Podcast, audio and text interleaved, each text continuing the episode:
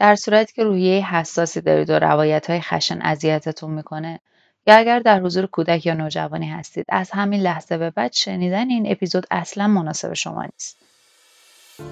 یک روز همراه مادرم رفتیم سراغ آقای اسمیت همسایهمون که ازش کاه بخریم. دیدیم که اسمیت داره به شدت سگش رو می‌زنه. همون موقع یک خانمی از خونش بیرون اومد و بهش گفت که دست بردار از این کار. اما اسمی تا سرحد مرگ داشت سگ رو می‌زد. از دیدن این صحنه خیلی به هم ریخت و ناراحت شد. البته نه به خاطر سگ به خاطر اون زن. به هم گفت این زن با اسمیت ازدواج نکرده و زن رسمیش نیست. اصلا به چه حقی داره تو خونه اون زندگی می‌کنه؟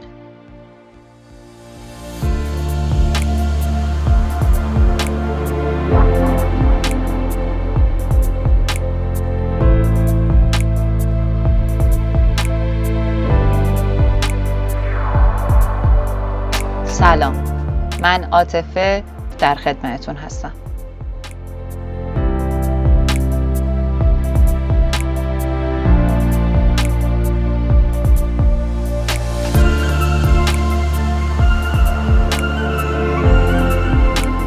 روایتی که در ابتدای پادکست شنیدید یکی از خاطرات ادوارد گین از مادرش بود.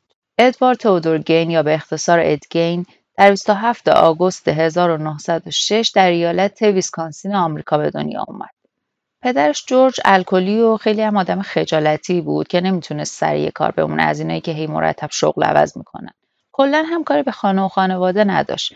سرش به خودش گرم بود و اصلا نقشی توی بزرگ کردن بچه هاش نداشت. مادر ادوارد اما یک سلطگر تمام ایار بود. دقیقا همون تیپ شخصیتی کنترلگر.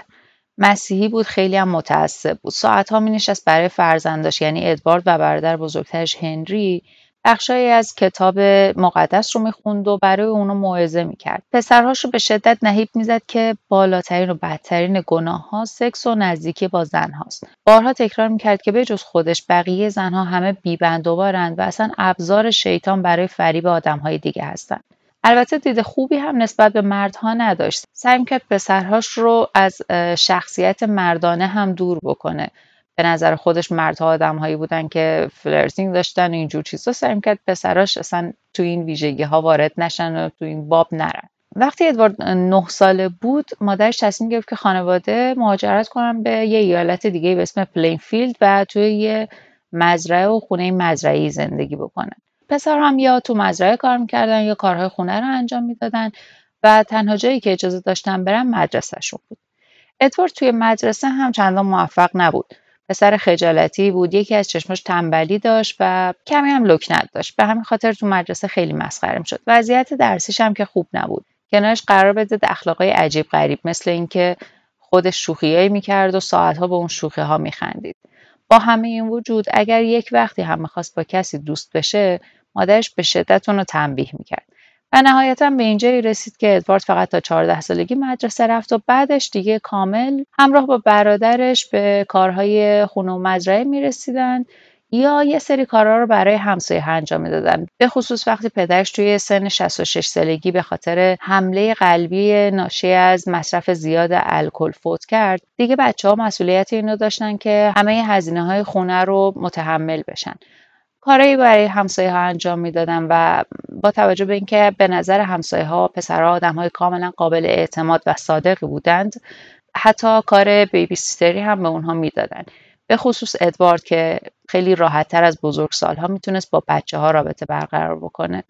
در این میان گاهی وقتا که برادرها که همنشین همدیگه بودن با هم صحبت می‌کردن هنری گاهی از رفتارهای مادرش بدگویی می‌کرد. اما ادوارد استقبال که نمی‌کرد هیچ خیلی هم ناراحت می‌شد و گارد می‌گرفت مقابل اون یک روزی وقتی که ادوار 38 ساله بود همراه برادرش داشتن گیاهای هرز اطراف خونه و مزرعه رو میسوزوندن که آتیش بالا می‌گیره و دیگه قابل مهار نیست. بعد از اینکه مامورای آتش نشانی میان کمک می‌کنن آتش خاموش میشه ادوارد اطلاع میده که برادرش نیست. یه مقدار جستجو می‌کنن و نهایتا جنازه هنری رو پیدا می‌کنن. جنازه هنری هیچ اثری از سوختگی روش نبود به گفته یه سری خراش روی سرش بود و نهایتا هم اعلام کردند که علت مردنش خفگی بر اثر دود حاصل از آتش سوزی هست. بعدتر سال 1957 که پاسپورسا داشتن درباره پرونده های دیگه از ادوارد پرسجو می‌کردن یه بازجویی به اسم جو ویلیموفسکی درباره مرگ هنری از ادوارد پرسجو می‌کنه. نهایتا بازجوها به این نتیجه می‌رسن که احتمال خیلی زیاد یک رویدادی مثل حابیل و قابیل بین این دوتا برادر رخ داده. البته که نه ادوارد هیچ وقت به قتل برادرش اعتراف کرد نه ادله کافی داشتن برای اثبات این قضیه. بعد از مرگ هنری مادر به خاطر شوک حاصل از این اتفاق دچار حمله قلبی میشه و نتیجهش میشه که فلج میشه. تمام این مدت ادوارد به شدت از مادرش نگهداری کرده و تمام و کمال در اختیار مادرش بوده. تا یک سال بعد وقتی که ادوارد 39 ساله بود مادر هم از دنیا رفت و زندگی ادوارد روی دیگه ای به خودش گرفت.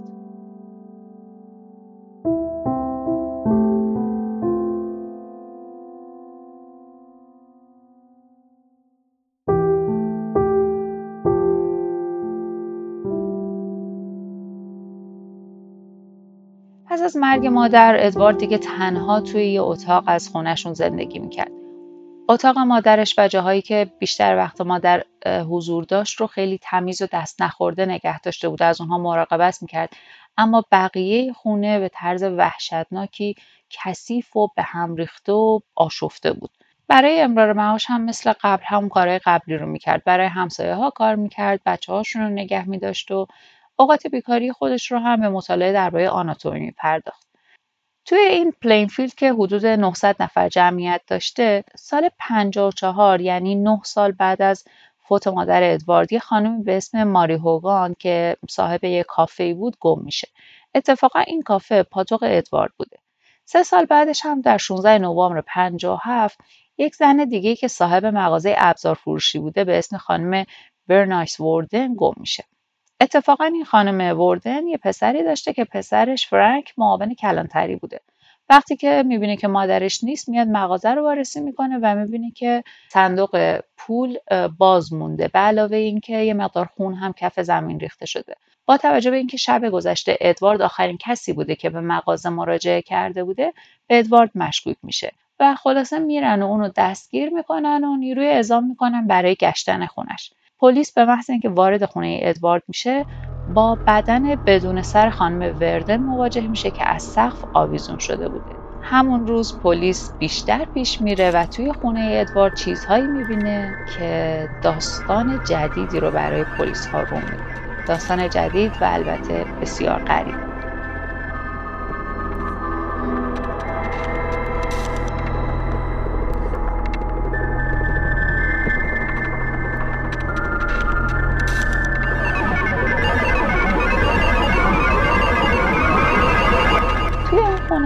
سری چیزای عجیب غریب می‌بینن. مثل ارگان های بدن که توی ظروف شیشه ای نگه داشته شدن. کاسه سوپخوری که از جمجمه انسان ساخته شده. کیسه زباله که از پوست بدن انسان ساخته شده. سندلی هایی که نشیمن اونها پوست انسانه. جمجمه های انسان روی میله های تخت خواب. جمجمه های زنان که برخی از اونها رو با اره یه جور خاصی تراشیده بوده و یه حالت دکوری پیدا کرده بوده. سوتیان زنانه که از پوست بدن زن ساخته شده بوده شلوار لگی که از پوست پای زن ساخته شده بوده نقاب صورت که از پوست صورت و سر زن ساخته شده بوده حتی نقاب ساخته شده از پوست صورت خانم ماری هوگان همون اولین کسی که گم شده بود. جمجمه خود خانم ماری هوگان. کل سر و کله خانم وردن دومین نفری که گم شده بود و نهایتا متوجه شده بودن که با شلیک گلوله به قتل رسیده توی یه ساک از یه گوشه خونه آویزون بود قلب برنیس وردن هم توی یه کیف پلاستیکی جدا نگهداری می شده نه آلت تناسلی زنانه توی جعبه کفش. دو آلت تناسلی زنانه که تخمین زده می‌شد صاحب اونها 15 سال پیش مرده باشه. کمربندی که از نوک سینه زنان ساخته شده بود. چهار تا بینی لوستری ساخته شده با پوست صورت و ناخونهای زنانه و یه سری دیگه از همین جور چیزا. همون روز ادوارد گین به قتل دو نفر خانم وردن و خانم هوگان اعتراف کرد. و تا آخر هم فقط به قتل همین دو نفر اعتراف کرد. بنابراین همچنان تعداد قتلهای اون رو دو یا بیشتر در نظر می‌گیرن. ادوارد همون روز همچنین اعتراف کرد که بین سالهای 1947 یعنی دو سال بعد از مرگ مادرش و 1952 چهل قبر متعلق به زنان رو که توی سه قبرستان محلیشون بوده شبانه سر می‌زده و در سی تا از اونها چیز خاصی پیدا نکرده. ده مورد دیگه مربوط به زنان میانسالی بوده که شبیه مادرش بودن. اون اونها رو نقش قبر کرده، بدنها رو به خونه آورده، از پوستشون برای ساخت لوازمی که گفته شد استفاده کرده و بعضی قطعات رو هم جاهای دیگه استفاده کرده. هدف اون از ساختن این پوشاک و زیورالات زنانه از یک جنبه این بوده که یادآور مادرش بودن و از جنبه دیگه این بوده که می‌تونسته با اونها مادرش رو دوباره خلق بکنه. در واقع وقتی که لباس های زنانه رو نه با پارچه و اینها بلکه با پوست واقعی بدن زنها می ساخته و خودش می پوشیده یک جوری انگار خودش می شده روح درون تن مادرش. و اینطوری مادرش براش زنده می شده. در تمام طول اعترافات اتهام برقراری ارتباط جنسی با جنازه ها را هم رد کرد و دلیلش هم این بود که جنازه ها بوی خیلی بدی می‌دادن. پلیس خیلی تلاش کرد برخی پرونده های مشابه و پایان نیافته دیگر را هم به ادگین نسبت بده اما نهایتا نه ادوارد اعتراف کرد نه اونها تونستن شواهد و مدارک دیگه ای داشته باشن. وکیل گین آقای ویلیام بلتر درخواست صدور حکم بیگناهی به خاطر جنون رو برای ادوارد داشت و کمی بعد هم دادگاه با توجه به مشاهده وضعیت ادوارد حکم داد که اون اصلا آمادگی لازم برای قرار گرفتن در جایگاه متهم و دفاع از خودش رو نداره. به همین دلیل اونو مستقیم فرستادن به بیمارستان سنترال استیت و اونجا بستری شد. اوایل سال 1968 یعنی ده سال بعد از اولین دادگاهی که برای گیم برگزار شد تشخیص دادن که دیگه می‌تونن اونو محاکمه کنن و نهایتا به جرم قتل وردن گناهکار تشخیصش دادن اما در این حال باز همین تشخیص رو دادن که گین در زمان ارتکاب جرم سلامت روان نداشته و بنابراین باید دوباره به همون بیمارستان منتقل بشه و منتقل شد. بعدتر وضعیت سلامتش وخیم شد و فرستادنش به مرکز سلامت مندوتا. نهایتا در 26 جولای سال 1984 در حالی که 77 ساله بود بر اثر بیماری سرطان ریه و بیماری تنفسی درگذشت. اون رو توی قبرستان پلینفیلد در کنار مادرش به خاک سپردند.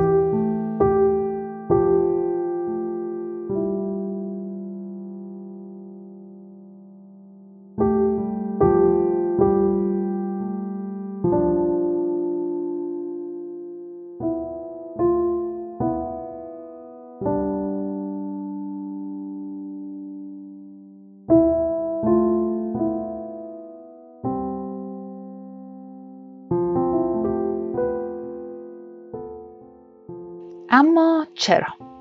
اونچه که بدیهیه وابستگی یا رابطه اتچمنت ناسالمیه که بین ادوارد و مادرش بوده. اون مادرش رو میپرستیده و هر بار توی هر بازجویی می‌خواست درباره مادرش صحبت بکنه به عنوان قدیسه از مادرش یاد می‌کرد. بعد از مرگ مادر هم همه هدف و زندگیش این بوده که فقط دوباره به مادرش نزدیک بشه و مادرش رو برای خودش زنده بکنه. توی مقالاتی که درباره وضعیت روانی گین خوندم یک جایی پزشکی به اسم دکتر دیویس میگه که بچه های کوچیک مثل اسفنج قابلیت پذیرش همه چیز رو دارن. در واقع وقتی یک بچه از حمایتگرش که حالا می‌تونه مادر پدرش یا هر کس دیگه ای باشه که نقش قیم یا حامی اون رو بازی می‌کنه یک رفتاری می‌بینه و یک روش زندگی می‌بینه وارد این فاز نمیشه که درست کارش یا غلطه. اون رو میپذیره و دقیقا سرلوحه زندگی خودش قرار میده. این احتمال درباره ادوارد هم خیلی قوی بیان میشه که انگار هر چیزی که مادرش بهش القا کرده رو در خودش پذیرفته و نهادینه کرده. خب آگوستا تمام عمر بچه هاش رو شستشوی مغزی می‌داده باهاشون کلی حرف می‌زده برنامه روزانه داشتن برای نصیحت ها و موعظه های مادر. کنار این یادمون هم نره که بچه ها اجازه برقراری ارتباط با دنیای بیرون رو نداشتن. پس یه پیام پررنگی که به بچه ها می‌رسه اینه که بیرون خطرناکه و الان فقط یک نفر هست که می‌تونه از شما مراقبت بکنه و داره مراقبت می‌کنه و اگر اون نباشه شما از بین میرید و اون مادرتونه. که همین امر می‌تونه باور قدیسه بودن آگوستا رو توی ذهن ادوارد کوچولو ایجاد بکنه. جالب اینجاست که وابستگی اد به مادرش انقدر مریض و شدید بوده که هیچ وقت نتونسته بفهمه از کجا به بعد مادرش دیگه نیست و خودش هست. در واقع اون بدون مادرش هیچی نمیشناخته، هیچی نمی‌دونسته. اون حتی برای ارتباط گرفتن با خودش شناخت خودش هم باید از وجود مادر و از دید مادر استفاده می‌کرده. یک بخشی از رفتار اد در جمعآوری لوازم زنانه، پوست زنانه، البسه زنانه برای این بوده که خودش رو در وجود مادرش ببره و مادرش رو دوباره زنده بکنه. اون با پوشیدن این لباسهای دستسازه یک گام دیگه هم جلوتر می‌رفته. اون خودش رو از جنسیت مرد به جنسیت زن تبدیل می‌کرده و اینطوری بیشتر شبیه مادرش می‌شده و اینطوری مادرش زنده تر می‌شده. چرا که همونطور که گفتیم اون هیچ شناختی از خودش نداره اصلا شخصیت مردی به اسم ادواردو نمی‌شناسه یک کلام این که بدون وجود مادر اد هیچ هویت و شخصیتی نداره. اصلا وجود نداره. یک سوالی که تو خیلی از مقالات هست پزشکای مختلف پرسیده بودن این بود که آیا اگر مادر ادوارد نمیمرد باز هم اون دست به این جنایات می‌زد؟ قریب به اتفاق پزشکها پاسخشون منفی هست. به احتمال زیاد اون نیازی به انجام این کار نداشته. مسئله اصلی اینجا هست که غم از دست دادن یک فرد و از سوگواری کردن برای یک مرده کاری هست که یک مغز سالم و یک انسان که در ارتباطات طبیعی هم هست خیلی سخت از پسش برمیاد. حالا شخصیت ادوارد رو در نظر بگیرید. ذهن آسیب دیده و مریضش و تنهایی مطلقش. اینکه اون باید با یک ذهن ضعیف و مریض توی تنهایی خودش بعد از مرگ مادر یک راهی پیدا می کرده برای غلبه بر این غم برای غلبه بر غم از دست دادن تنها میشه یک مغز سالم معمولا راه حل مناسبتری پیدا می‌کنه برای بیاداوری خاطرات یک آدمی که از دست رفته یک عزیزی که از دست داده. ولی یک ذهن بیمار که هیچ تجربه خارج از محدوده بسته خونه نداشته هیچ وقت و هیچ کسی هم حالا نزدیکش نیست که بتونه باهاش هم فکری بکنه چاره بهتر از این پیدا نکرده.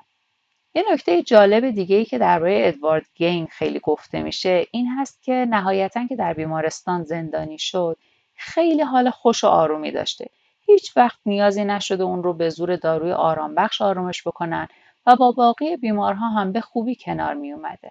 دلیل این امر رو این می‌دونن که زندانی بودن برای ادوارد یک حالت مطلوب هست. این آشناترین الگوی زندگی برای اون بوده. تنها دوره که آزاد بوده از مرگ مادر تا زمان دستگیری هست که واقعا دوره سخت و عذاب آوری براش بوده و دست به چه کارهایی که نزده. در واقع چیزی که درباره بچه هایی گفته میشه که تو شرایط خاص تربیت شدن و بزرگ شدن این هست که اونها یک الگویی از زندگی توی ذهنشون ساخته میشه. و حتی اگر از کسی که این الگو رو براشون ساخته عصبانی هم باشن این اون چیزی هست که توی کودکی پذیرفتنش. بعدتر وقتی اختیار دست خودشون هم میاد خیلی وقتها به صورت ناخودآگاه دوباره اون شرایط رو بازسازی می‌کنن. حتی شاید با وسوسه اینکه این بار اون شرایط رو بازسازی می‌کنم و دیگه مغلوب و متأثر از اون نیستم بلکه حالا یک جور جدیدی واکنش نشون میدم یک برخورد جدیدی خواهم داشت. اما خب این الگوی تکراری که اونها اولین بار توی زندگیشون توی بچگیشون تجربه کردن باعث ایجاد یه ترومایی شده که واقعا فرار ازش و شکستنش کار راحتی نیست. اونها در واقع غرق شدن توی این الگوی زندگی. و نهایتا این الگوی زندگی هر چقدر هم بد باشه چون آشنا هست باعث آرامش خاطرشون میشه. تشخیص روانشناختی که پزشکها درباره ادوارد گین دادن یکی بیماری شیزوفرنی یا اسکیزوفرنی هست یکی هم بیماری antisocial personality disorder یا اختلال شخصیت ضد اجتماعی در بیماری شیزوفرنی اون چیزی که خیلی به ادوارد نزدیک هست این هست که یک درکی مبنی بر این توی ذهن افراد مبتلا هست که انگار ارتباطشون با دنیای واقعی قطع هست. اونها سندوریسیوی به دنیای واقعی ندارن. یه چیزهایی رو می‌بینن میشنون یا دربارش فکر می‌کنن که واقعی نیست و با هم اونها زندگیشون رو پیش می‌برن. و همین قطع ارتباط با دنیای واقعی باعث میشه که توی تصمیم های زندگیشون توانایی تشخیص بین درست و غلط رو نداشته باشن. در مورد اختلال APD هم ادوارد علائم مشابهی رو از خودش نشون می‌داده از جمله اینکه با نرمهای جامعه نمی‌تونسته کنار بیاد. رفتارهایی که ازش سر می‌زده بدون توجه به نیاز و خواست آدمهای دیگه بوده. اصلا براش اهمیتی نداشته که چه اتفاقی در درون اونها میفته کسی آسیب می‌بینه یا نمی‌بینه و بدون حس پشیمانی بوده.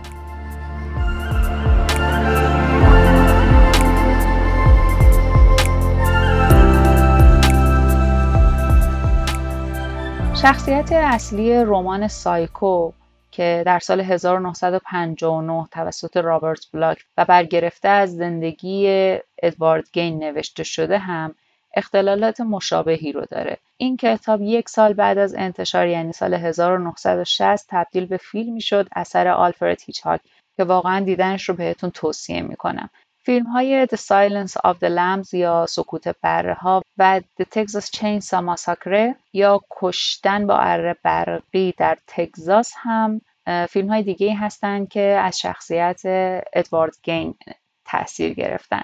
در مورد فیلم سایکو یه توضیح کوچیکی بدم. اینکه اونجا هم شاهد زندگی پسری هستیم که مادرش مرده و نمی‌تونه با این قضیه کنار بیاد. که خب در راستای همین خیلی وقتها خودش رو تبدیل به مادرش می‌کنه. و نهایتا بعد از اینکه چند تا قتل رو در حیبت مادرش انجام میده و دستگیرش می‌کنن نقشی به اسم دکتر فردریچمن بعد از صحبت کردن با شخصیت اصلی به اسم نورمن یک تحلیل جالبی ارائه میده که خیلی هم شبیه هست به وضعیتی که در مورد ادوارد گین مشاهده کردیم. این تحلیل رو برای پایان این اپیزود براتون می‌خونم.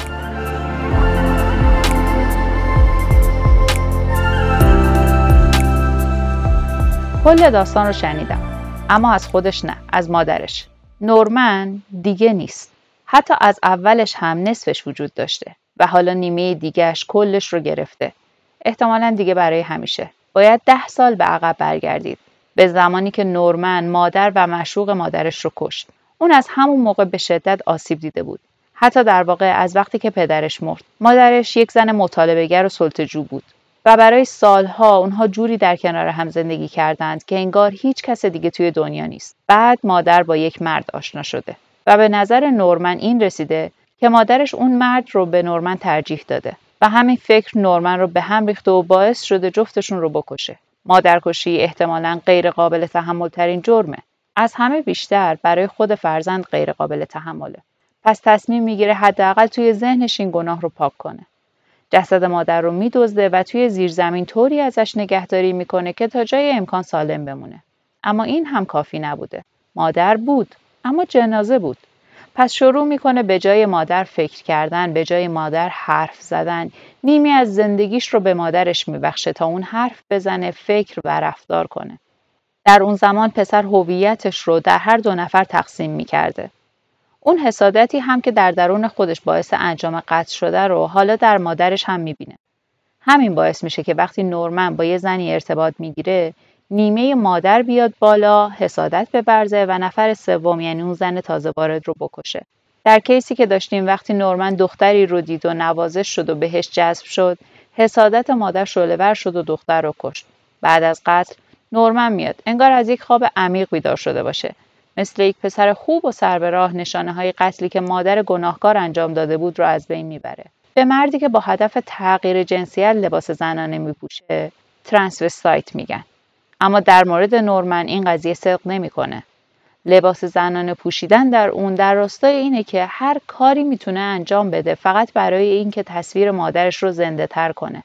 وقتی واقعیت نزدیک میشه، وقتی خطر یا آرزو اون تصویر و رویای مادر رو تهدید به از بین رفتن می‌کنه. نورمن لباس زنونه میپوشه کلاه گیس می‌ذاره با صدای مادر حرف می‌زنه و تو خونه راه میره. سعی می‌کنه مادرش باشه. و حالا هم که دیگه هست. همیشه وقتی یک ذهن میزبان دو شخصیت میشه اختلاف و جنگ و پریشانی پیش میاد. درباره نورمن دیگه جنگ بین دو شخصیت تموم شده و البته شخصیت سلطگر پیروز شده.